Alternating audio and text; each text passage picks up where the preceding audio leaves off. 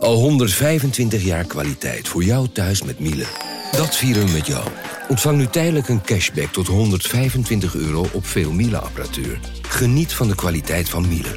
Voor perfect verzorgd wasgoed en kleding die veel langer mooi blijft. Voor een stralend schone vaat, even perfect als jouw diners. En een stofvrij thuis waarin echt hygiënisch schoon de standaard is. Check miele.nl voor alle feestelijke aanbiedingen. Ik ben al jaren ondernemer, maar waar moet ik eigenlijk allemaal aan denken nu ik voor het eerst personeel wil aannemen, voor het eerst ga importeren of voor het eerst een bedrijfslocatie zoek? Weet wat je wel of niet moet doen bij zaken die je voor het eerst oppakt. Check kvk.nl voor praktische stappenplannen. KVK, hou vast voor ondernemers.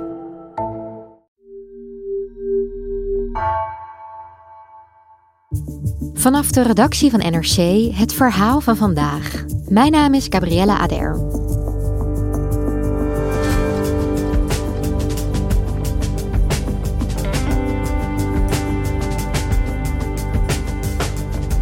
DAF, Volkswagen en BMW. Allemaal zijn ze er van de band gerold. Maar na 60 jaar komt de enige autofabriek van Nederland stil te liggen. Verslaggever Milo van Bokkum volgde de laatste turbulente jaren van VDL Netcar en ziet hoe het bedrijf ten onder is gegaan aan de veranderende auto-industrie.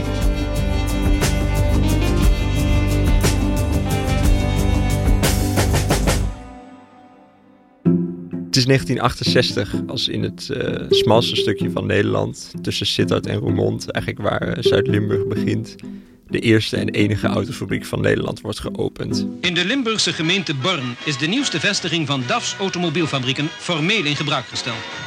Dat gebeurde in tegenwoordigheid van meer dan 2000 gasten door Haar Majesteit de Koningin, die op verzoek van de heren van Deurne een hendel over... Dit was een heel belangrijk moment voor de regio, voor Zuid-Limburg, want dit gebeurde eigenlijk een paar jaar nadat eh, de mijnen in de regio waren gesloten. En uh, dat had geleid tot heel veel zorgen over de werkloosheid van de voormalige mijnwerkers. En toen is besloten om hier een grote autofabriek te openen, zodat daar duizenden mijnwerkers eigenlijk meteen uh, weer aan de slag konden. Voor onze gezondheid hebben we veel gewonnen, maar de financiële kant zijn we wel achteruit gegaan. Dat geloof ik wel heel zeker. Maar ik zou toch niet meer ondergronds willen werken tegenover wat hier het werk betreft. Dan mag het wel echt wel tevreden zijn erover. En in de decennia daarna is deze fabriek eigenlijk onder de naam van allemaal verschillende automerken echt een uh, belangrijke speler geworden in de Europese auto-industrie.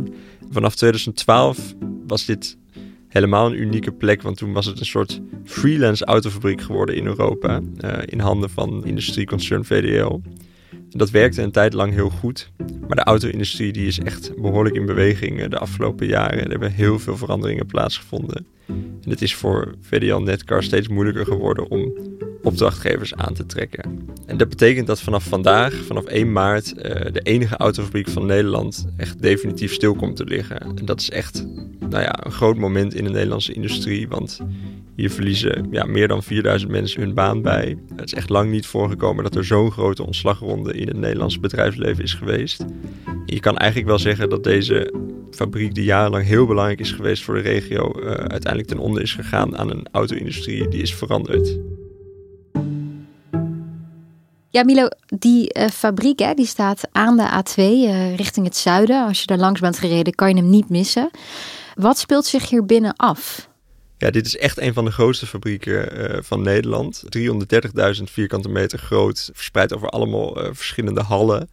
En er staan eigenlijk ja, hele indrukwekkende productielijnen die voor een heel groot deel uit echt enorme robots bestaan waarmee uh, die auto's in elkaar worden gezet.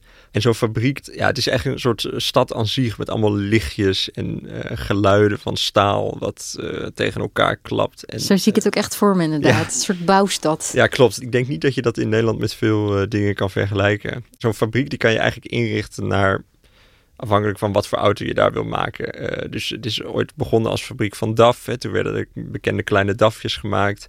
Uh, daarna zijn er heel veel Volvo's gemaakt. Uh, vervolgens is het overgenomen door Mitsubishi, door een Japans merk. Maar een heel belangrijk moment voor de fabriek kwam in 2012. Want toen kondigde Mitsubishi aan dat het zich vooral wilde gaan richten op markten buiten Europa. En dat het eigenlijk van plan was om de fabriek in Limburg te gaan sluiten. En dit leidde in de regio tot best wel veel paniek. Want vlak na de financiële crisis was het toch het idee van shit, als daar nu duizenden mensen werkloos worden, dan is dat niet zo fijn. Dat gevoel had ook Wim van der Leegte. Dat is directeur van industrieconcern VDL. Dat is echt een heel groot industriebedrijf uit Eindhoven. Dat echt van alles maakt. Van uh, dopperflessen tot uh, dakkoffers voor auto's. En die van der Leegte die dacht, ja, deze fabriek kan ik eigenlijk niet zo ten onder laten gaan. Op 6 eh, februari, toen ik op de tv zag dat de mensen naar huis moesten en er geen toekomst meer waren en allemaal natuurlijk bijzonder teleurgesteld reageerde. Toen lag ik wat wakker. Ook natuurlijk, moet er altijd wel even bijgezegd worden, ook gewoon een commerciële kans. Hè? Want als hij een nieuwe klant zou kunnen vinden voor die fabriek, ja, dan kon je daar ook gewoon uh, goed geld mee verdienen. En toen heb ik s'nachts nog een sms naar de directeur gestuurd of we niks konden bedenken. En hoe reageerde die directeur van Mitsubishi dan? Ja, er zijn gesprekken op gang gekomen en ook de Nederlandse regering is daar toen bij betrokken geweest. Die hebben toen ook garant gestaan voor verschillende leningen om deze hele deal eh, door te laten gaan. En uiteindelijk is afgesproken dat VDL deze fabriek voor symbolische bedrag van 1 euro kon overnemen. En dat had er ook mee te maken dat er echt ook wel flink in uh, geïnvesteerd moest worden. Uh, want dat was toch inmiddels best wel verouderd. En het idee was dan, dan gaat deze fabriek functioneren als een soort freelance autofabriek. Dus die moet eigenlijk zelf nieuwe klanten binnenhalen in plaats van dat je onderdeel bent van een bestaand autobedrijf. Ja, en dit werkte dus, want het lukte VDL om een uh, groot contract af te sluiten met BMW. Dus toen is besloten dat de Mini Cooper, want Mini, nou, een heel bekend autootje, maar dat is eigenlijk onderdeel van het BMW-concern. En later ook uh, de BMW X1, dat die in Limburg uh, gebouwd zouden worden. En dat contract liep in principe tot nou ja, ongeveer 2027, 2028. En dat was heel uh, geruststellend gevoel voor de hele regio. Want dat was heel ver in de toekomst. Dus het idee was dat er wel echt nou ja, bijna uh, eh, 15 jaar lang in ieder geval uh, werkgelegenheid zou zijn. Maar toen de pandemie uitbrak, toen heeft BMW eigenlijk gezegd: we gaan iets eerder stoppen. BMW stopt vanaf 2023 met het maken van auto's in Nederland. Het gebeurt nu nog bij VDL Netcar in Born. Die fabriek moet op zoek naar nieuwe opdrachtgevers. Dat is wel een verrassing, ja, moet ik zeggen. Ja, u zag helemaal niks aankomen? Nee, totaal niet. Ben ik geschrokken? Ja, ik had eigenlijk niet verwacht. En eigenlijk was in 2020 precies toen die pandemie uitbrak, was ook het moment dat ik begon als industrieverslaggever hier bij NRC. En toen dacht ik al van oké, dit worden de komende jaren, wordt dit een heel spannend dossier. Want het is een enorme fabriek, heel belangrijk voor Limburg. En er moet binnen een paar jaar een oplossing voor gevonden gaan worden. Dus ja, ik was heel benieuwd hoe dat uh, zou gaan aflopen. Nou, dat zijn drie jaar geweest met heel veel pieken en dalen en heel vaak momenten dat er gedacht werd van, oh nu is er een oplossing.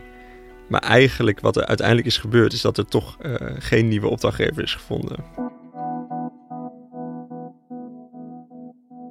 Denk je dat dit echt alleen met corona te maken heeft dan?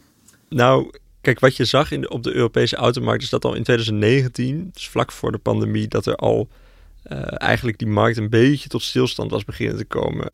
Consumenten die aarzelden wat, uh, er was wat economische onzekerheid, dreigende handelsoorlog tussen Amerika en China. Dus het waren echt wereldwijde factoren. Ja, precies. Er waren meerdere automerken rond die tijd eigenlijk die ook hun fabrieken in Europa uh, aan het sluiten waren of daar ontslagrondes aan het doorvoeren waren. Dus dat besluit van BMW, dat stond niet op zichzelf. Dus het was helemaal niet makkelijk om naar een Volkswagen te gaan en dan te zeggen van, goh, uh, willen jullie in deze fabriek in Limburg komen produceren? Maar er was ook wel goed nieuws, want het was ook de periode dat duidelijk begon te worden dat elektrisch rijden in de toekomst echt, nou ja, uh, heel groot zou gaan worden. En er waren heel veel start-ups op dat moment die dachten van, hé, hey, wij gaan nieuw een elektrische auto naar de markt brengen. Die gaan we zelf ontwikkelen dat kunnen we beter, dachten ze, dan de bestaande automerken. Want die zijn vooral heel goed in brandstofmotoren. Die hebben helemaal geen idee hoe ze echt een goede elektrische auto moeten maken. Die, die plakken overal maar gewoon een batterij onder. En dat is helemaal niet efficiënt. Dat werkt helemaal niet goed.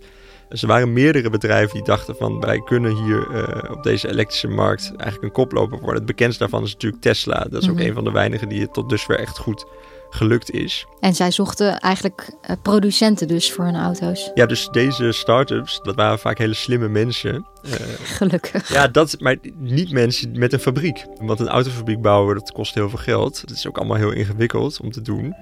Dus bij VDL uh, dachten ze van, nou, misschien ligt hier dan de kans dat we ons op deze nieuwkomers gaan richten. Want wij hebben een fabriek, maar geen auto. En zij hebben een auto, maar geen fabriek. Dus misschien kan dat samenkomen. En daar dacht VDL van, nou daar kunnen wij misschien wel een hele nuttige rol in spelen.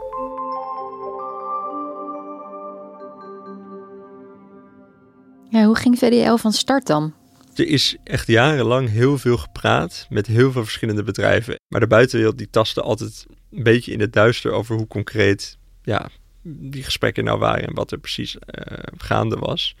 Totdat op een gegeven moment bekend is gemaakt dat er een klant was. En dat was de Amerikaanse start-up Canoe. Uh, Ik ken dat helemaal niet. Nee, dat kende toen niemand. Dat oh. was ook een heel grappig moment, want toen was er die aankondiging van ja, uh, Canoe auto's laten maken in Limburg. En toen... Iedereen zat, huh? Iedereen zat van ja, wat is dat? Maar goed, dat, ja, dat krijg je dus met die start-ups. Dat zijn allemaal nieuwe, nieuwe merken. Dit was een bedrijf van twee Duitse jongens die in Florida woonden en die hadden al gewerkt bij een andere elektrische start-up, maar die hadden daar ruzie gekregen met de baas. Dus die waren uiteindelijk gewoon voor zichzelf iets begonnen. En het was een plan om een soort elektrische busjes te maken. Heel futuristisch uitziende uh, wagentjes. En ze hadden heel veel geld opgehaald bij een beursgang. En met dat geld konden ze naar Netcar? Precies. Uh, met dat geld wat ze hadden opgehaald, konden ze dan naar een fabriek uh, om daar die auto te laten bouwen. Nou, was het idee was dat er 15.000 van die busjes in Limburg gemaakt zouden gaan worden. En dat is het klinkt misschien als veel, maar dat is heel weinig. Want bij Netcar uh, kunnen meer dan 100.000 auto's per jaar eh, gebouwd worden eigenlijk. Oh. Uh, dus ook toen hoorde je al wel van, ja, dit is niet de grote knaller mm. waarmee iedereen hier aan het werk gehouden kan worden. Maar goed, het is een begin. Het is een begin en het idee was ook misschien meerdere klanten tegelijkertijd en zo. En ook een beetje van, pak de klant die voorbij komt, laat die niet lopen. Maar dat is helaas uiteindelijk aan het eind van dat jaar toch ook weer geklapt. Maar rond die tijd begonnen er wel allemaal geruchten dat een andere uh, nieuwkomer, de Amerikaanse Rivian, uh, interesse had om te produceren in Limburg. Die wilde ook eigenlijk veel meer auto's bouwen dan Canoe. En ja, zij hadden plannen om eigenlijk een soort pick-up truck-achtige auto, een vrij grote auto, te laten produceren. En het goede nieuws was eigenlijk dat zij veel grotere plannen hadden voor productieaantallen dan Canoe dat had. Dus met de plannen van Rivian had een veel groter deel van Netcar uh, gevuld kunnen worden als fabriek. En ja, VDL had hier ook wel veel voor over, want mede omdat uh, de gesprekken waren met Rivian, uh, is besloten in, van de fabriek moet eigenlijk uitgebreid worden als wij deze deal willen kunnen laten slagen. En daarvoor moest een bos naast de fabriek gekapt worden, het Sterrenbos. En dat heeft destijds tot heel veel ophef geleid. Actievoerders hebben zich vastgemaakt aan bomen in het Sterrenbos. Een bos dat mogelijk voor een deel moet wijken voor de uitbreiding van autofabriek Netcar. We zitten hier nog met uh, vijf mensen in de bomen. En zoals je ziet uh, is er zojuist een hoogwerker gearriveerd. Het politieklimteam staat daar beneden. Zit ook in de boom uh, verderop. En die gaan ons proberen eruit te halen. En wij blijven ja, zo lang zitten als het kan. Dit laat dus wel zien dat die gesprekken met Rivian, die, die waren echt al heel ver. Het leek er echt op dat dat ging lukken. Uh, maar wat vervolgens gebeurd is, is dat eigenlijk precies op dat moment de Amerikaanse regering van president Joe Biden die besloot om uh, hele grote subsidies beschikbaar te stellen voor de productie van elektrische auto's in de VS. Ah, dus die bleven gewoon in de VS. Precies, en toen heeft Rivian toch besloten van ja, we gaan daar toch een, uh, zelf een nieuwe fabriek bouwen. En hebben ze zich uiteindelijk teruggetrokken. En uh, ja, de VS werden toen in korte tijd een hele aantrekkelijke plek voor uh, producenten van elektrische auto's om fabrieken neer te gaan zetten. En dat betekent dus dat nog steeds in Limburg de fabrieksmedewerkers geen werk hadden. Klopt. Uh, en toen, ja, toen was VDL dus eigenlijk weer terug bij af. Maar er was nog iets anders. Want je moet even proberen voor te stellen dat je misschien kent wat je hebt uh, twee vrienden waarvan je eigenlijk heel goed weet dat ze heel goed bij elkaar zouden kunnen passen en dat ze elkaar ook wel leuk vinden en dat eigenlijk iedereen dat ziet. Maar niemand snapt eigenlijk waarom er steeds niks gebeurt. En Mhm. dat is eigenlijk wat jarenlang in Nederland aan de hand is geweest tussen Netcar en uh, ja, Startup Lightyear. Uh, Lightyear was een, ja, een bedrijf uit Helmond van een paar slimme studenten van de TU Eindhoven. Die hadden een auto ontwikkeld met een zonnedak erop, een elektrische auto. En dat was heel interessant idee. Want als je de auto dan een tijdje uh, in de zon laat staan, dan, ja, dan laat de batterij zich voor een deel uh, vanzelf op. En ja, er werd eigenlijk al jarenlang in Nederland een beetje zo gekeken van... Oké, dus we hebben een fabriek in Zuidoost-Nederland die een opdrachtgever zoekt. We hebben Startup Light hier, die willen auto's gaan bouwen. Het klonk heel voor de hand liggend. En iedereen dacht van, ja, wanneer wordt dat nou een keer een deal? En aan het eind van 2022 zijn er ook hele concrete gesprekken geweest tussen VDL en Lightyear.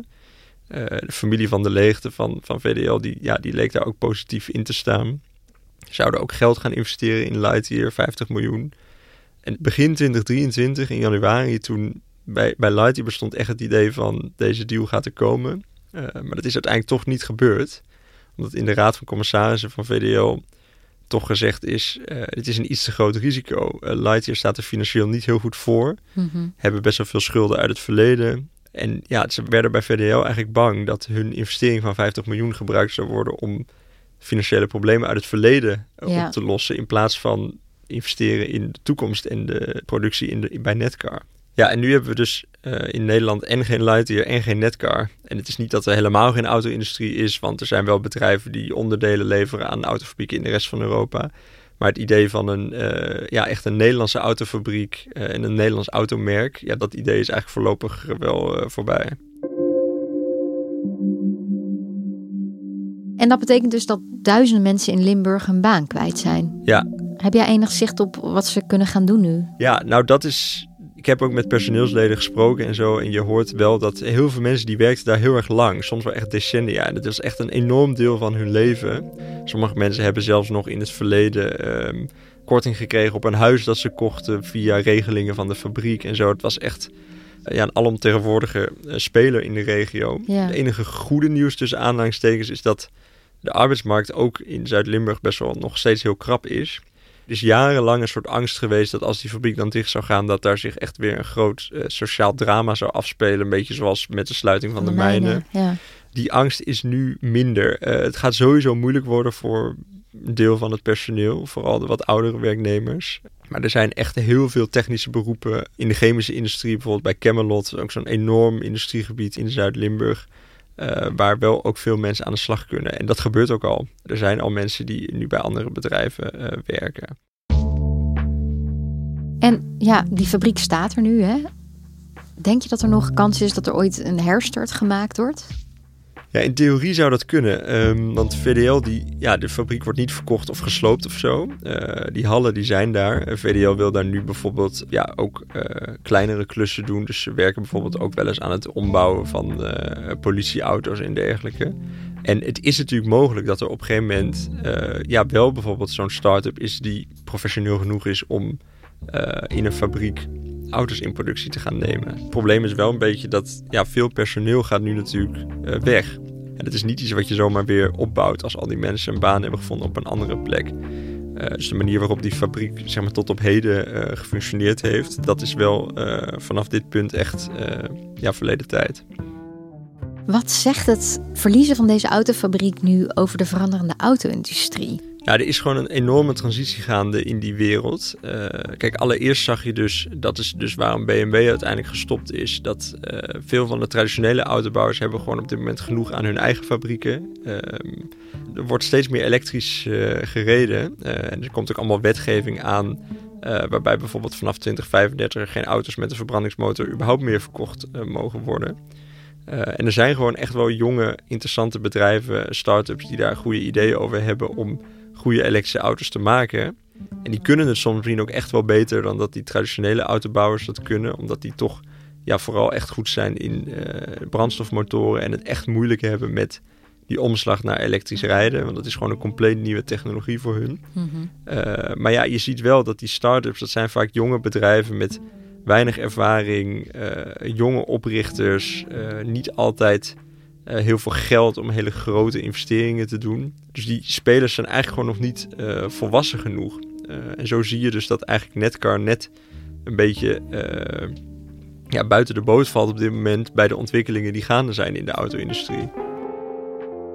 Dankjewel, Milo. Graag gedaan.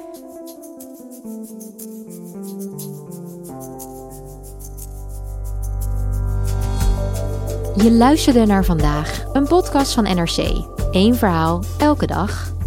Deze aflevering werd gemaakt door Mila Marie Bleeksma en JP Geersing. Coördinatie Henk Ruigrok van de Werven. Dit was vandaag, maandag weer.